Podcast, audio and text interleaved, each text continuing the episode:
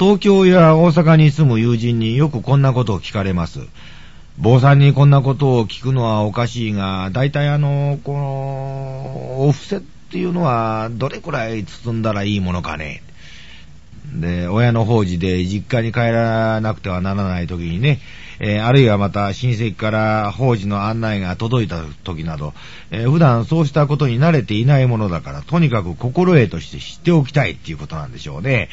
えところが、そんな時の私の返事が曖昧でね、さあねとか、えー、知らないなあとか、こう、こういうもんですから、友人はますます聞きたがる。知らないって、お前、そんな実際にもらったお布施のことを教えてくれればいいんだよ。ほら、パッとこう、持っただけで中身がわかるって言うじゃないか。あるだろ、相場が。ってまあ、ここまで畳みかけられると言わざるを得ないですね。いくらではなくて、なぜ、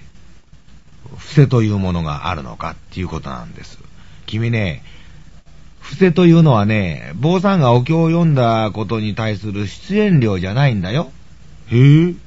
じゃあ、なんだあれはって。伏せというのはね、仏道修行の根本精神の一つでね、喜捨とも言って、喜んでこだわりを捨てていくことなんだよ。インドではダーナといい、キリスト教では無償の愛、チャリティなんて言ってるね。えー、人間が人間らしく生きていくためには、こう、苔のようにこびりついたいろんなこだわりを捨てていくことが大切なんだ。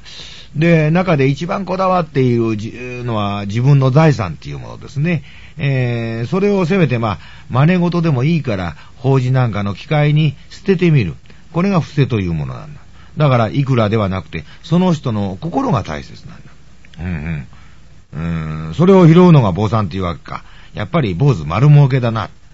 で、まあそう取られても仕方がないけれども、坊さんというものは儲け商売はやっているんじゃない。頭のてっぺんから足のつま先まで、そういう良い心の持ち主のおかげで生かされているものなんだ。だからそうした財政に対して真実の法を説く、つまり法制というものをさせていただくわけ。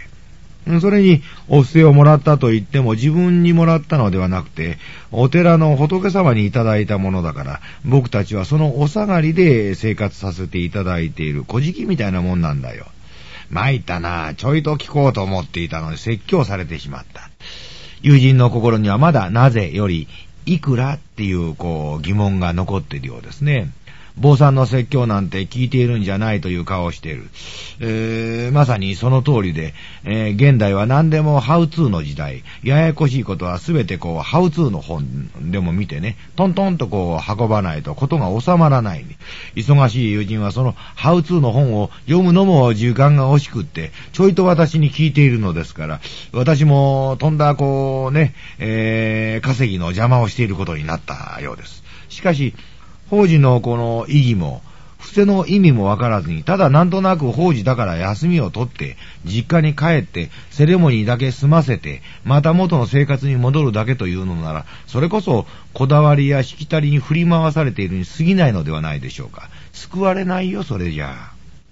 あ。そんなわけで、このハウツー説法は、できるだけいかに、えー、ではなくて、なぜっていう、こう、根本的な疑問にまで掘り下げてお話を進めたいと思ってます。ですから、お急ぎの方には、まるで役に立たない話ばかりかもしれませんけれども、平にお許しを。どうしてもお急ぎの方は、市販のハウツーものにもあります、法事のお礼の項でも立ち読みしていただいてね、法事のお礼は、法事の全費用のじゅうぶんのいち程度とかね、えー、西洋のキリスト教などでは、教会への寄付は全財産のじゅうぶんのいちかにぐらいなどという、まあ、もっともらしいところを見つけて納得されたらいいんじゃないでしょうか。